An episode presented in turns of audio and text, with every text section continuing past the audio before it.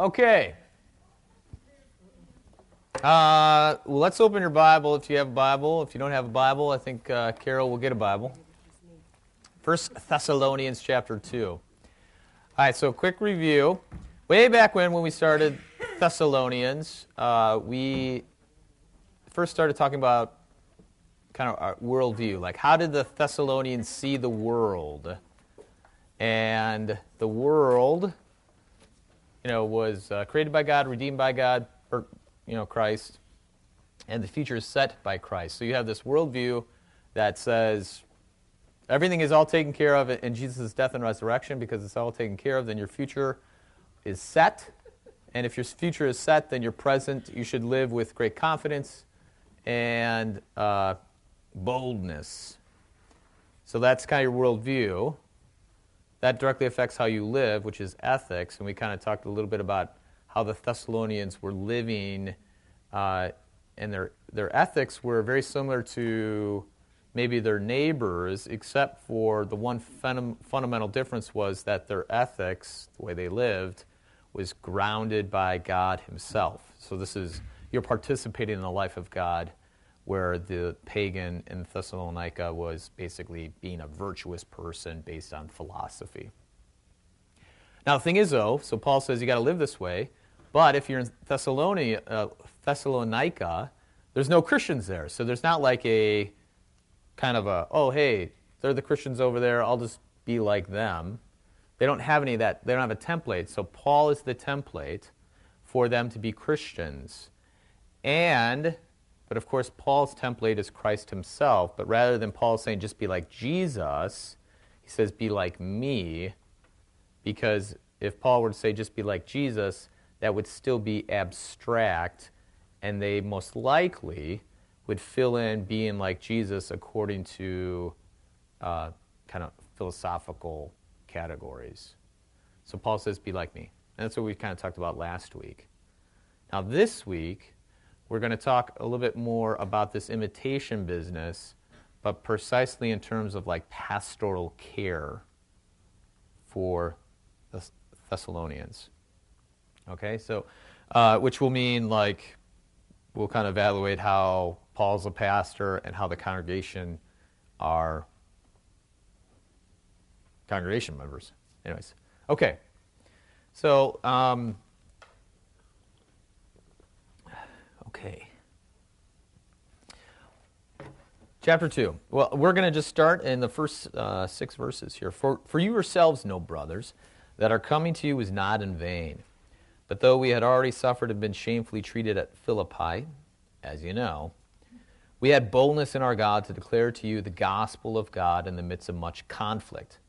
For our appeal does not spring from error or impurity or any attempt to deceive but just as we have been approved by God to be entrusted with the gospel, so we speak, not to please man, but to please God, who tests our hearts. For we never came with words of flattery, as you know, nor with a pretext for greed. God is witness. Nor did we seek glory from people, whether from you or from others, though we could have made demands as apostles of Christ. Okay. Uh, so as we as we kind of consider in, imitating Paul, and uh, as we finished last week, saying on some level your pastor is to be a, an, like an example of the Christian faith, and that you are to imitate your pastor on some level. Uh, but in addition to that, though, which we, ne- we didn't really get to at the very, very end of our study, was that the congregation or, or, or like so paul's uh, to be an example to the thessalonians. The thessalonians are the same, at the same time going to be example to others. And we first see that in chapter 1 verse 7 and then we also see that in chapter 2 a little bit later in verse 14 where the, the churches in, in judea that would be around jerusalem were examples to the churches in uh, Thessalonica. So there is this kind of double imitation going on here. Um, so when we hear that, though, you know, was there anything that made it easier to imitate Paul and the other congregations? Because, of course, if we put ourselves into kind of today's context, if someone says, hey, imitate me, that's good reason to what? Not imitate him, right? So, if Paul, you know, so since Paul says it, and then Paul even encourages the, the congregations to be like other congregations, which sounds kind of like you're not that great, right? So you got to be like somebody else. Uh, you know, what makes it easier to actually fulfill these words? Because I mean, this is exactly what the words mean. I mean, you should be like these other people. Okay. Um, so what makes it easier is in uh, chapter 1, 5 through 8. Paul states that the Thessalonians know what kind of men they prove to be for their sake. So that, that's a gospel word, right? For you. So Paul says, I'm like this for you, not for himself. That's real important. Okay, because then Paul's already putting, trying to put himself under Jesus. Because Jesus lives not for himself, but for us. All right. And we see that most uh, concretely when he, Paul says, Hey, be imitators of me and the Lord. Now, Paul and the Lord, the word and connects those two. So as you imitate Paul, you're imitating the Lord. So, how Paul and the Lord are similar. So, from your reading of Thessalonians, how is Paul and the Lord similar? According to the book itself. Or if you just want to kind of pull that out and think about the New Testament in general, how is Paul and the Lord similar? How can Paul say this about himself? He's teaching the Word of God like Jesus. He's suffering. How did, how did Paul suffer again? Well, uh, more, more, most immediately here. There you go. That's right. Perfect. And they probably heard about his butt kicking in uh, Athens and Corinth too. But so okay, good. So so we already see his, his teaching and his suffering. Now, of course, in today's world, if you say your pastor is like Jesus, out of those two choices, which one do we normally think about? The first one, right? The teaching. Oh, he's your pastor's real smart, just like Jesus was real smart, and he. Okay. Um, well, right. Okay, good. That's good. So, hey, good job. You're thinking uh, Catholic, small c. That's right. Um, so then that, that gives us, so now we have to ask ourselves then, how do we live according to, uh, which is it kind of where I'm driving to, how do we live as Paul talks about in this, in our, in our world today? I mean, in our, in our context. Right, because if you, the, the section I just read, out of those two choices, teaching God's word. Now, Paul makes that abundantly clear. I said the word of God to you, you received the word of God. I shared the gospel of God with you, you received the gospel of God. This comes up, I mean, all the time. But the kind of the description or the descriptive narrative, not narrative, the descriptive uh, language here or the teaching language is not really about uh, parables and doctrine, but it's about what? Well, it's about his suffering, right? It's about what's happened to him. And that's really important. I mean, it's, it's important because it, it means something. So, uh, so I think that would make it easier to imitate Paul for the congregation. Because just like he's just like Jesus, Paul's imitating Jesus in that respect. Um, and, and so let's give a real world example. We hear about our uh, friends in Siberia who, you know, uh, suffer.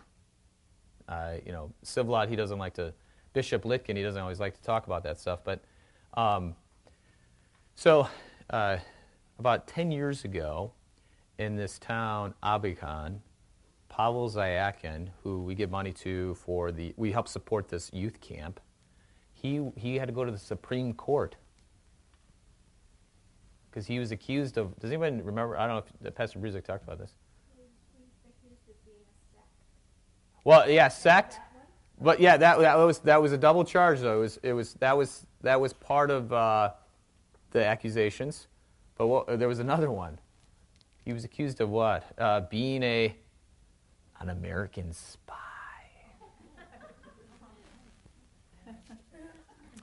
yep. So uh, so I mean, you know, we talk about. I mean, this is kind of interesting. So he he like they're the future of this Siberian church is really riding on this whole situation. And they were found not guilty. But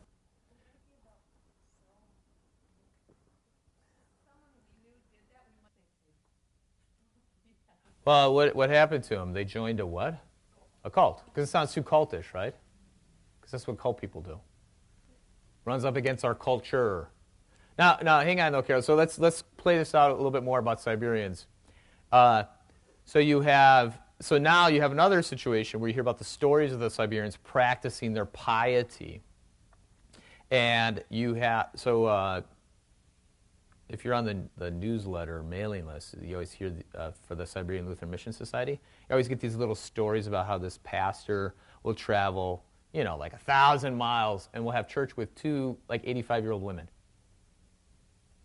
Now, I mean, for me, that really touches my heart. Like, first of all, that the pastor does that, okay.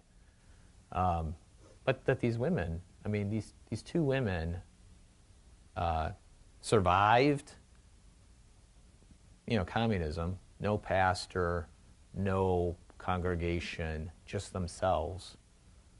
And now at the end of their life, they're receiving what they've hoped for, you know, for decades. It's just pretty inspiring, right? So I want to be like them. I mean, so, so we have this imitation going on, whether we call it that or not. We actually have see it in real life. And so Paul's drawing upon this, is that the church in Thessalonica is doing that to Paul, because Paul, I mean, Paul can talk about his sufferings. Now, of course, we always, a little part of us will think that Paul is trying to self promote. But the reality is, is that's just what's happened to him. And so he's got to talk about this.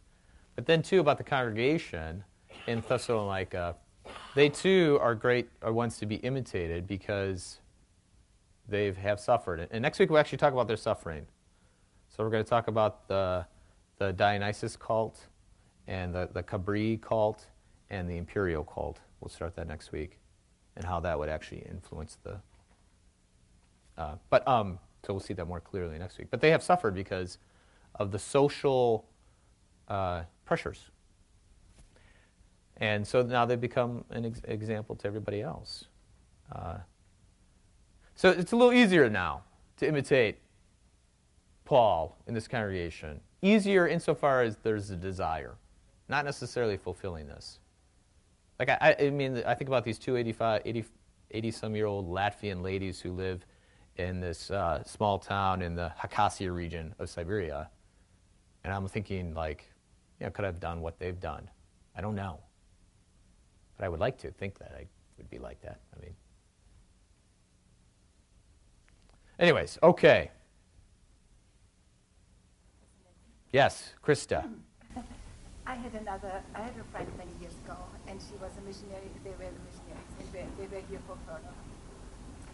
And she went uh, at one church in in, um, in region here, and she said, "It's overcrowded and crowded, but I'm so sad because they are coming for the pastor." And he's and she said, "When the pastor is gone, then the congregation, you know, right. is gone too." You know, these are sometimes. Um, yeah, that's good. That's good. We're actually going to talk about this because okay, good. So Krista brings up people come for the pastor. Now, which of course, as Paul says, imitate me, you could understand that being, hey, they just come for Paul. Now, of course, Paul in verse chapter 1, verse 6 says, become imitators of Paul and the Lord. So he's connecting with the Lord. So if you imitate Paul, you imitate the Lord. However, uh, there's a real life situation that happened last week in Charlotte, North Carolina. Stephen, uh, uh, I don't know how to pronounce his last name, uh, Furtick, I think is how you say it. Um, he's the pastor of The Elevation Church. Elevation. Okay, so we've been all taught very well here at St. John. And so we already are kind of suspect of that because it doesn't really, I mean, I don't know what that means. It's not even like a biblical word. But, um, I mean, call me crazy. I'm serious about the Bible, though. But I think the church should be too. But okay, anyways. So you have Ele- Elevation Church. Um, he's like this new up and coming, like, mega church pastor. He's 33. He's hip. He's part of this uh, group of young men who are like these hipsters. They're, they're, they're all mainly Pentecostals, though. There's a guy, Carl, somewhere or another. He's got this church in Manhattan. Justin Bieber goes to it, and uh, you know, so you know these are like cool guys, right? Judah Smith is another dude. Anyways, so he's part part of this the, kind of this group. Anyways, he came under fire this last week, last week, last week, because he's building a house, sixteen thousand square feet house. He's a pastor. Uh, now he says it's only like 8,500 square feet of heated house. So I, I, don't know. What, I don't know what that other part is, but yeah, probably garage, basement. Now I'm trying not to be cynical about the whole thing, but it's very easy to, right? I mean, like holy smokes. Okay. Anyways, that's beside the point. Um, the, so the thing is, is that so we what we uh, so so we have a real life example now of how it, oh, oh, I'm sorry. So let me let's. Okay, so the congregation. So the news news guys are asking these questions, and um, the guy's probably a Christian, or he's some disinfected Christian from a while ago, and he's kind of angry about the whole thing. The reporter, that is. Uh, but he, um, they kind of come to the point. It's like, hey, that's fine. If you know, if your church wants you to do that, that's whatever. That you have the right. But why don't you actually tell the congregation? But there's no like voters assembly meeting. There's no like public meeting. Everything is set by these board of overseers who um, aren't even part of the church. They're other pastors and they dictate. So now you have all, you have scandal now because it's not only this uh, kind of greed but now it's it's this secretness that's going on and what was interesting was the reporter said, hey, these other churches are like this, which kind of raises a whole other questions, like, but they're open about like how this pastor gets paid, you know, whatever money and all this stuff. Uh, and so the, the congregation's response to this. What do you think the congregation's public response to this is?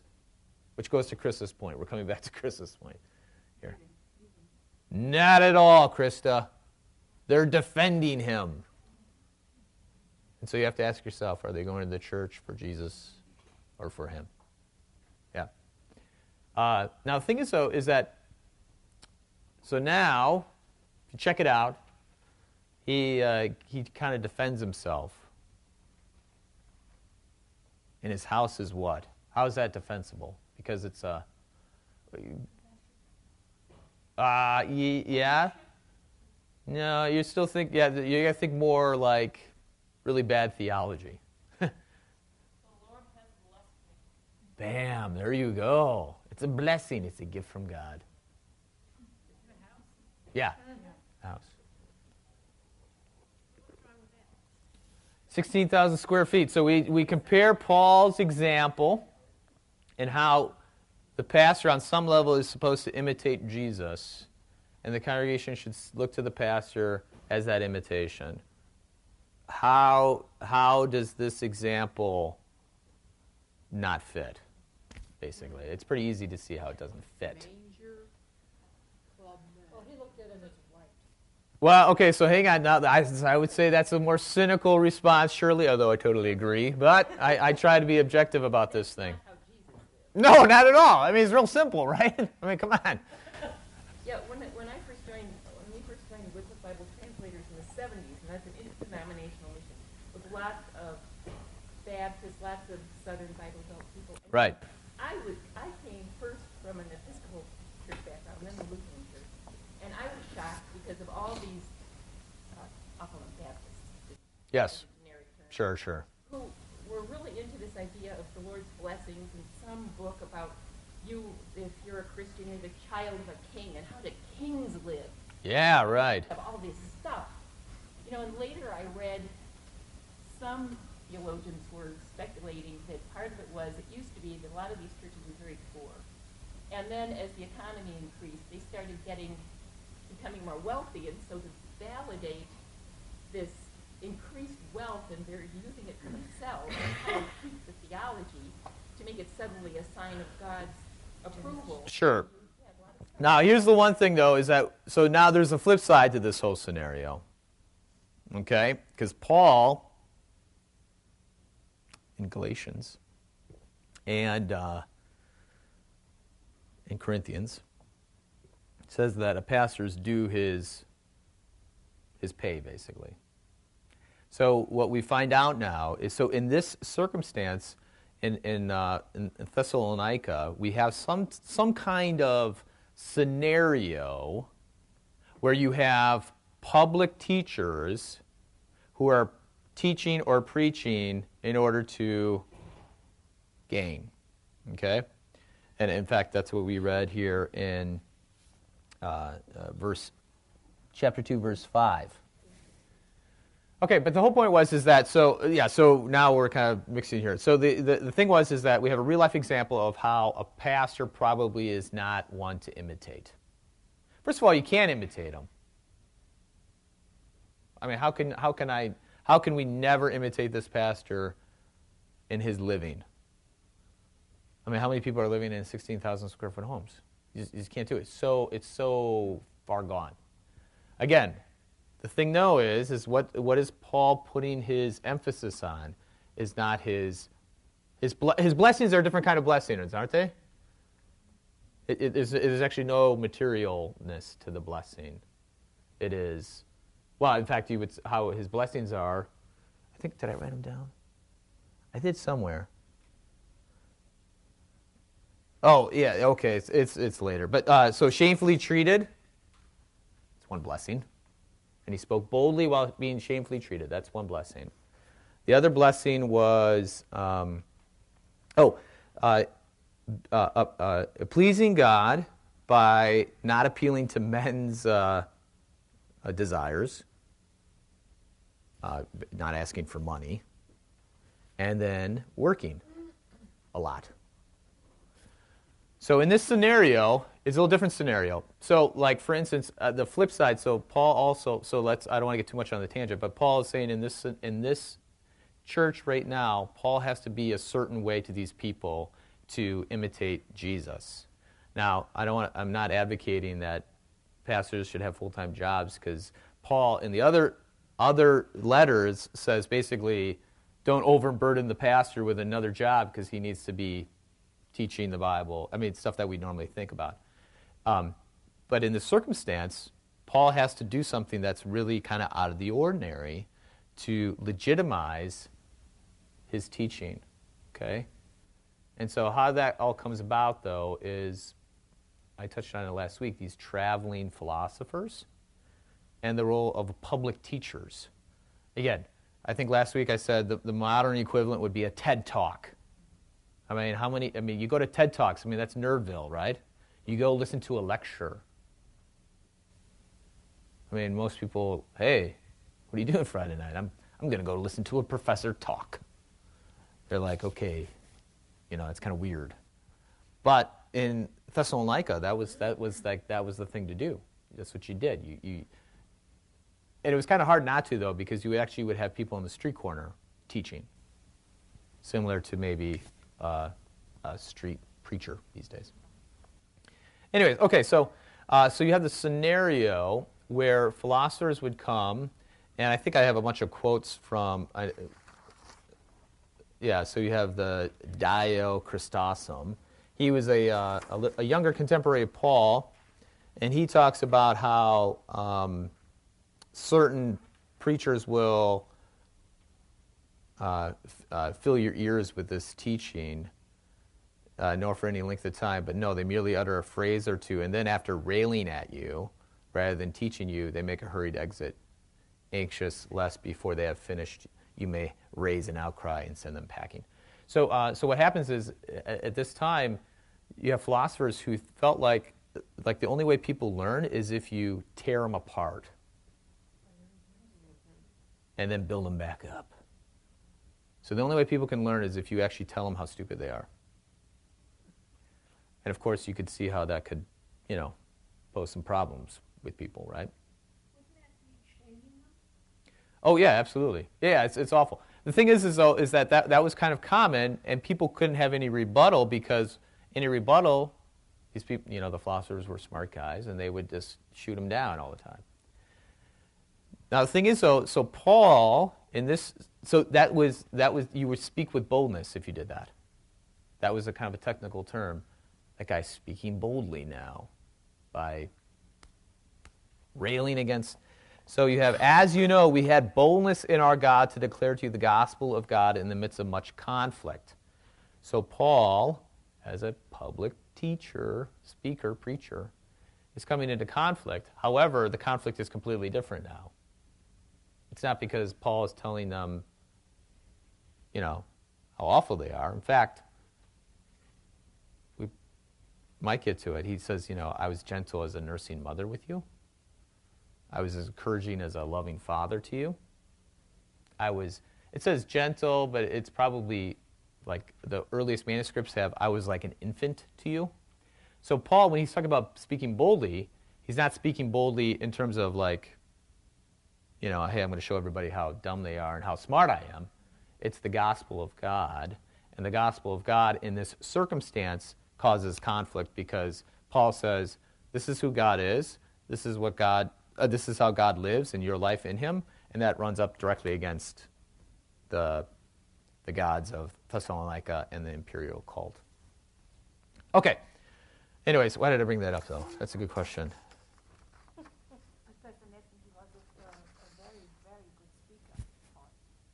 Oh yeah, yeah. I mean uh, that you, you you can't speak publicly and sound like an idiot. It's very different than our kind of democratic understanding of today.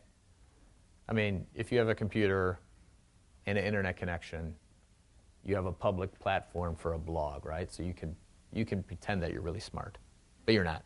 I mean, just I mean, you just can read it.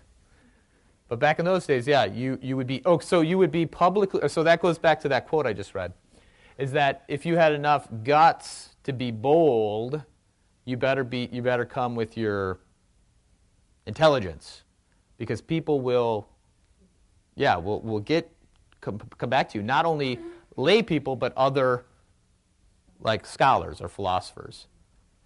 And so you had these, you know, so you had these scenarios. And you see that actually, I mean, if you remember to your high school or college philosophy course, you know, Socrates and these discussions. And. Anyways. Um, so yeah, Paul was a good speaker, uh, but his speaking was on a whole different level because it was grounded in uh, in God Himself. All right, so back to the blessing, though, is that so Paul's blessings are this whole different list of things that most people would say that's awful, or that's that's maybe a sign that you aren't blessed. Is because you're you're being treated shamefully. You, there's a bunch of conflict around you. Um, yeah, you don't have any money. You got to work a lot. So, anyways. So anyway, okay. So the whole point is is that back in Paul's time, his whole culture had this uh, philosopher kind of uh, public persona, and he had to work up against that. I'm not one of these guys. I might, I might look like it, sound like it, but I'm not. So today, I think in today's world, it's not. I mean, there's no like. You know, I think pastors are the the pastors are like the the philosophers now where uh, faithful pastors have to distinguish themselves from the Stephen Furticks of, of the world. Especially as you talk about money now, right? Because in the New Testament, uh, it, uh, I mean, money is one of the top five things talked about. I mean, so if you study the Bible, you got to talk about money. This is just what you do. So, um, so pastors, you know, have a so they come into a scenario. If you come to a non Christian area or a non Christian person, you have to start talking, you have to start defending yourself already. And Paul, so Paul's doing that, right? So he entered in Thessalonica, and he's already in, engaging what people are probably going to ask of him in, in his pastoral care. Okay. All right. So, so the two. Th- okay. So Paul says, "Hey, uh, uh, be like me, sacrificial servanthood." How does that all work out? It's work in his demeanor. So his work, I already mentioned, is that he's shamefully treated, but came and spoke boldly. Already mentioned that. So let's go then down to. Um, uh, this would be. Well, I guess it's still verse 1. Our coming to you was not in vain. Uh, uh, verse 3, I'm sorry. Uh, chapter 2, verse 3. Our appeal does not spring from error or impurity or any attempt to deceive. Um, Paul's interested in, in, uh, uh, in pleasing God, not man. Thus, his speech wasn't empty or in vain. And what, what's finding out here is that philosophers at that time uh, would say that their words were uh, not empty because they were filled up with wisdom. But Paul says his words are not filled up with wisdom, but with, with God himself, the gospel of God. Um, and so, as Paul talks about that, he uses that kind of language where, uh, but he applies now the content of the language with the gospel of God. So he's talking to a people who would expect a philosopher to say, hey, you can listen to me, don't worry, I'm not like those other guys. Because every philosopher is going to say that, because they want to distinguish themselves. Um, and so this guy, Dio Chrysostom, again, writes how if someone comes to you, uh, you know, with, with boldness or frankness, and is, is willing to uh, submit to ridicule or to um, you know, whatever comes his way, uh, then he's, he's, a, he's a guy you should pay attention to because he's not out for it for uh, um, money. But Paul, again, his big unique thing is, is that he's, he's uh, Paul's unique, however, because he's on a mission from God rather than seeking out the, you know, order, society, or virtue. And God fills up his words with purpose, contra empty or vain words of philosophers. So uh, that, that's just something that's, again, te- maybe technical, but people would, people would understand that in the kind of the pagan setting. All right, so now we get to the words of flattery or to make money. And Chrysostom has this, he calls them hucksters. That's the translation from the this guy, I, I don't know how to translate that word, but uh, they call them hucksters, which I don't even know what that means. What's a huckster? I mean, I know what it means. It's like a con man, right? Charlatan, Charlatan that's right. That was another word I could have used if I did not use it already.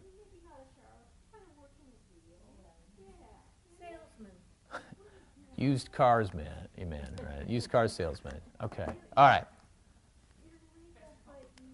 All right, this is perfect then because I mean a lot of people, right? I mean, oh, this is very this is very applicable to pastors these days. There you go. That's interesting. Now, if you do if you do check out the story, I, I've, again, I'm not. It's not really about the dude Stephen Furtick. it's more about the scenario around it. But he uh, he has these two nationally like these bestsellers I, the New York Times bestseller list, I, I, read it every now and then. I'm like, I've never heard of this book. But I, there's like, I don't know who reads them. People not around me, I guess. But he's got a New York Times bestseller. And uh, he, of course, his church service, when the book comes out, is what, uh, what's the church service mainly about? The book. The book.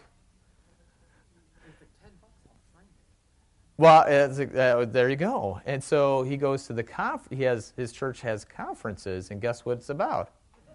The book. And he has special uh, uh, speaking engagements at other people's conferences, and what are they about? The book. So uh, the word huckster is very like I mean, it's just I mean it's just it's like it's like too easy to apply that. So um, anyways. Now, the thing is, though, is that uh, at that, that time, philosophers, though, you had these kind of hucksters, and then you had like real philosophers. So Paul is using a premise that I think a lot of people would, uh, you know, kind of understand. So wherever you're at, whether you're a pagan or a Christian, you could probably say, hey, this, this pastor is taking advantage of his connections in order to make a buck. I mean, you, you don't have to be, you, don't, you just have to be a Christian to be upset about it. You can just see how, you can just see how this works out. In the econ- I mean, like in, in a capitalist society, though, that's, that's good marketing, right? I mean, that, that's good. Yeah. That should be, uh, yeah, right. I was going to say that's successful. That should be uh, mimicked. But uh, yeah, when's my book coming out? You know, I don't, I don't think I have enough uh, I have platforms to make that uh, work out. You could borrow some from Al Pacino. Or... No, no, she's teasing me about yeah. So, anyways, go ahead. Oh, absolutely. That's right. Well, see, and, and, and, and the sadness is, is that it's, it's so applicable to Christians, like the preachers, right? And, and, and Paul's applying this mainly to pagans. And, and that, that's the, I think that's the sadness, because it sounds so, so similar to other Christian preachers. And what kind of witness? So that goes back to the imitation bit. This, this whole point is getting to now. Paul's saying, hey, imitate me and as you imitate me, then other congregations can imitate you. And that, that can't be applied now in a kind of an American context because of this, this uh, sadness. Anyways, you can read the quote there from uh, Chrysostom. Dio, not John Chrysostom. By the way, there's a great Christian pastor from uh, Constantinople in Antioch named John Chrysostom. They're not related. it means the golden mouth. But anyways. Uh, so kind of like what Kirby was saying. Yeah. How does that? How as a church do we, you know, in Thessalonians, their goal is to be like Paul, the others to be like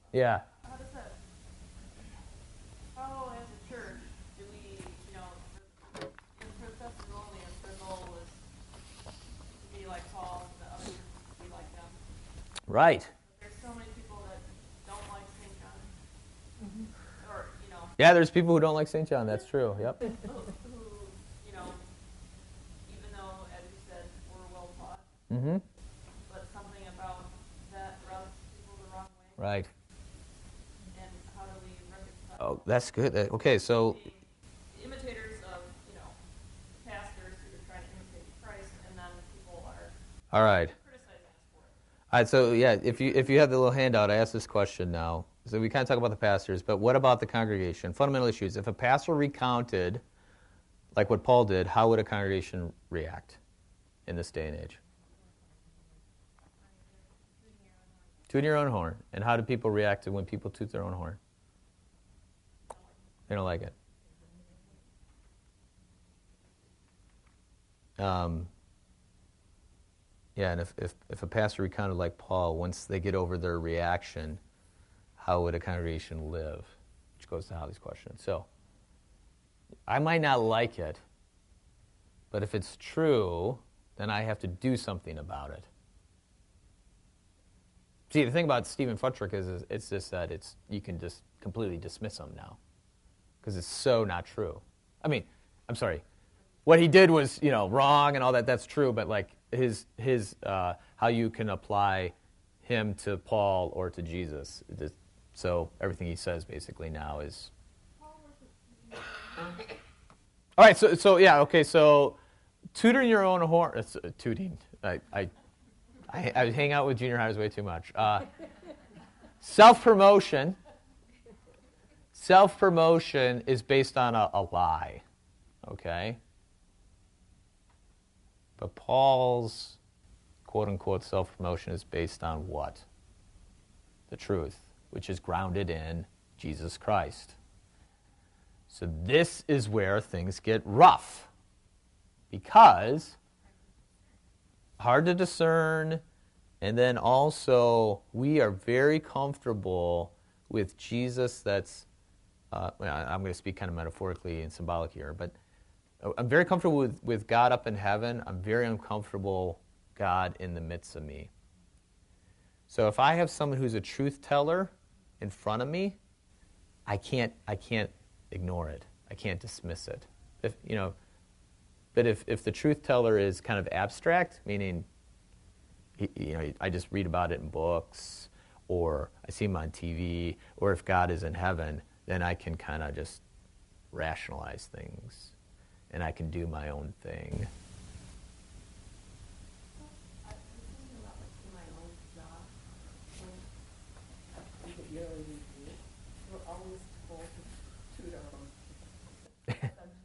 That's tell, tell your supervisor all the great things you've done. That's right.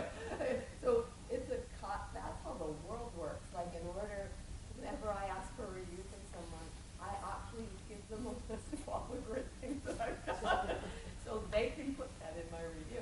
And they tell me to do that. Tell me all the great things. I mean, so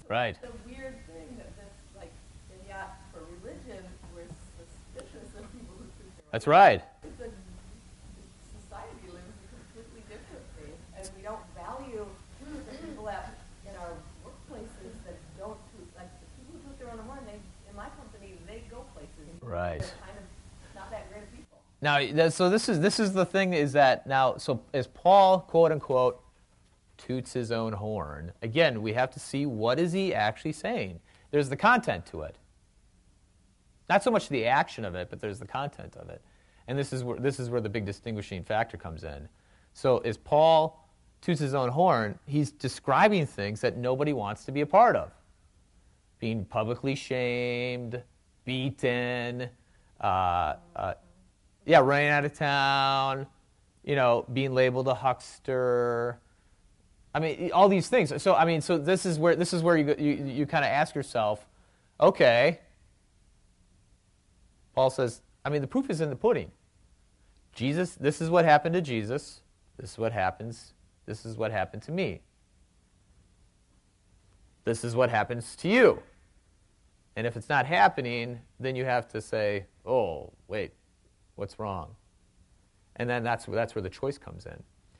But I think your question over here was more of like, how do I just see this person? Like, how, how do they see Paul? And, and it's so easy. So, Paul, though, when he self promotes, you have to, so now we have to kind of see it in the grander scheme of the New Testament. What else does Paul call himself?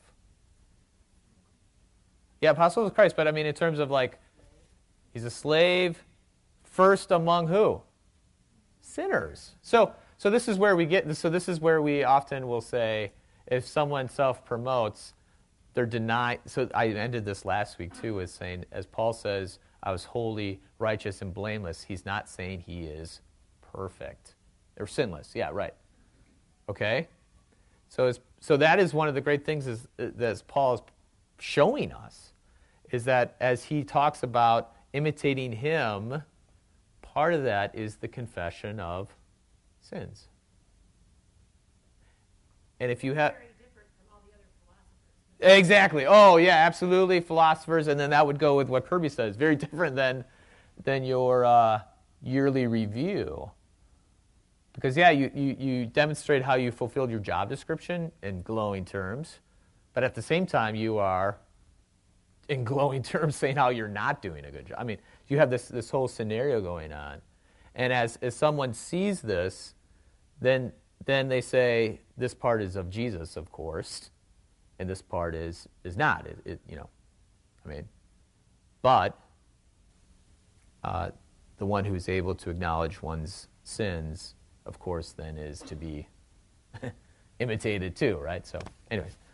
So, uh, so it, it is a fine balance. However, so as, as a, okay, so as, as a pastor comes and tells the truth, and you're faced with the truth, you either can say to, to you can either say you're right. I, sh- I need to do something about this. I need to change. I need to say I'm sorry. I need to, you know, or you can say, uh, he's just a man. I, I, you know, I only, I only listen to God, not, not man. So I'm not going to listen to you.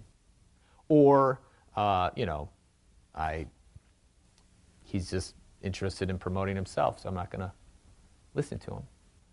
That still doesn't change the fact what he said was true, though. I mean, And in terms of like pastoral care, pastors run into this quite a bit. You say something that's truthful, they say, You're, it's all about you. Okay, but you actually haven't answered this question or this issue. Um, and so, how, so yeah, so, uh, so how do you view these people? If you run into them, is uh, well, Paul has a couple ways of handling them. It just kind of anybody, anybody, like in reading the New Testament. How, what does Paul do with people who are just are not willing to listen? What's that? Well, yeah. Well, he uh, he. Uh, so yeah. So Jesus says, you know, wipe the dust off your feet and say, hey, but God's God is still here. Uh, and Paul does that. But he, he says to some of the congregations, well, I'm sorry. Okay, even here, it says he was, he was gentle with Okay, yep.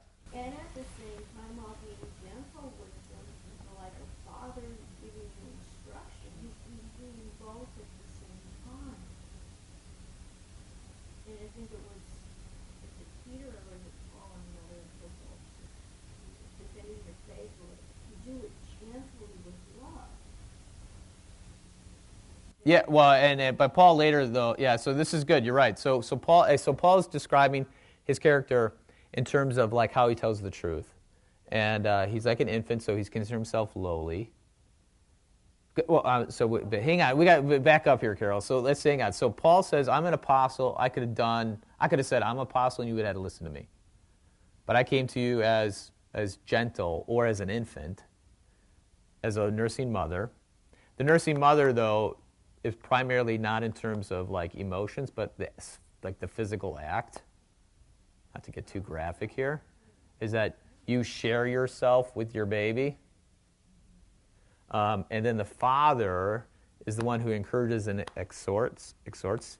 So you have this father who wants to see the children blossom, and then, but the thing is, though, as Paul, so Paul talks has all this family imagery, which, and but yeah, so I was gonna say, so then he comes back to the brother, so and precisely where you suffer.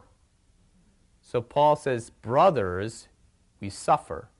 So this is very interesting. So the teaching and the kind of the the leading aspect is the maternal paternal aspect, but when it comes to living and suffering, it's it's you're you're together. You're brotherly. It's together. So so uh, yeah. So so Carol, right? So he, he's gentle. He's he's fatherly, but at the same time, later though, how do you treat? I mean, so think about this. When I well, um, I treat my brother in a much different way than I treat my children. Okay, good. So someone at least understood that what I'm getting at. I punch my brother in the face. I wrestle him and say, "Stop doing that." I mean, I'm I'm a lot more. I, yeah, I, I'm a lot more honest. I can be, and so uh, Paul says, "Admonish the idle," uh, I D L E later, and that's actually the most. That, uh, the word "admonish" kind of loses its effect here, but basically he's telling the congregation, uh, tell tell the lazy people in your congregation, either they start working or they're out of here. There's like there's no there's no like, hey, you know, maybe you should start helping out around here. There's no gentle, there's no fatherly encouragement. It's like, hey, you goon, start doing this or you're out of here. Because that's how brothers that's how brothers treat your brother. I mean, I mean you're all women, so you don't know what it is to be a brother, but you know like how to have a brother. Some of you. I know. I Holly had you know what you know. So, anyways, but okay. But the whole point is, though, is that as brothers, you can, you can basically admonish people to listen to the truth because you're on the same level. And that's why Paul, that's what, that's what Paul does. He's admonishing them, or when he has to. He's not doing it like he's lording it over them, but as a brother. And that's what people don't understand in pastoral care. Uh, anyway, so, so Paul says later, he says, don't hang around with these people. Um, it's called excommunication. And Paul actually has excommunication in the New Testament. Corinthians, where you have this guy who's married to his mother in law? I mean, weird. But it's like, okay. It's okay with the Corinthians. Because, you know, it's cool. Don't worry about it. Paul's like, what is wrong with you people? If he doesn't listen to you, then you're out of here. So, uh, yes, so Paul has a lot of different ways of handling those people who are not willing to listen to the truth. And that's where we apply, we live our life. We do what God has us to do. Well, we believe God, that life of God lives in us, and then we, uh, we figure things out. The, the other thing, though, is, is that, again, with, so Paul says, admonish the idle in chapter 5, in case you were wondering where that is, in chapter 5, verse 14. So you listen to the pastor. So pastor says, "Hey, this is what this is what should happen, and this is what you do, and they should just do it because it's. I mean, it's truth. It's not because of what the pastor says. It's because the pastor tells the truth. The thing is, though, is that um, I, I, would say, though, like for instance, where Stephen Furtick is like this extreme va- uh, example of uh, kind of debauchery and gl- gluttony, and, and I think in a lot of churches it's the opposite uh, Lutheran churches. Because I know of, of friends of mine and, and classmates of mine who the people don't pay the pastor because they don't want to. And so that's a whole different scenario. But they actually think that they're fulfilling like this, hey, this pastor is supposed to be a. So they're basically telling the pastor how he should be a sacrificial servant. But that's that, that, kind that, that gets all the father, maternal, mother, father imagery all mixed up. So um, that's a whole different issue, but that doesn't really deal with Thessalonians, but that's something in the back of our minds. So what Paul is saying is that in this circumstance, I'm going to work really hard and I'm going to labor because all these other people over here have 16,000 square foot homes, and I'm not like them. But in Galatia and Corinth, it's not that way. And he says, hey, make sure you, you pay your teachers their, their rightful due. So, um, you know, I'm glad I'm not in Charlotte, North Carolina right now because I would have to be a different pastor. I might have to say, look at I work day and a night and day so that you don't have to basically pay me.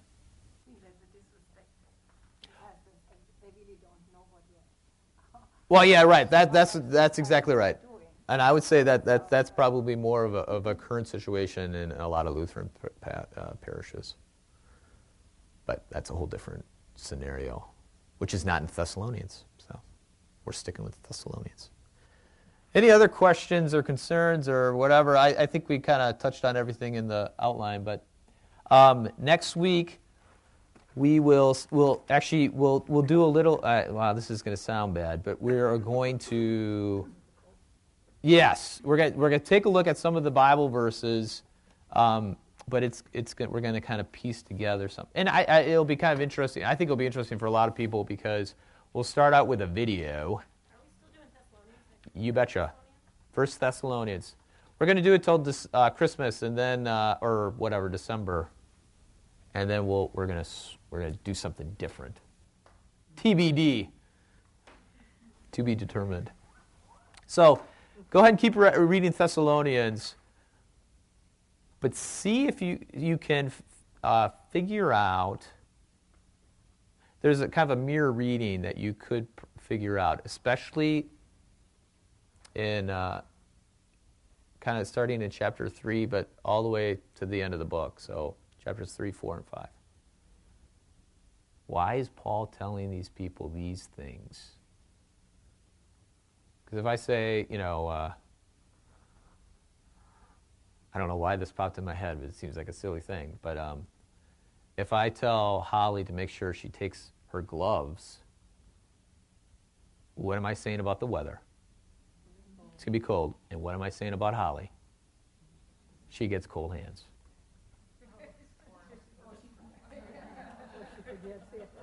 oh, yeah, or, yeah.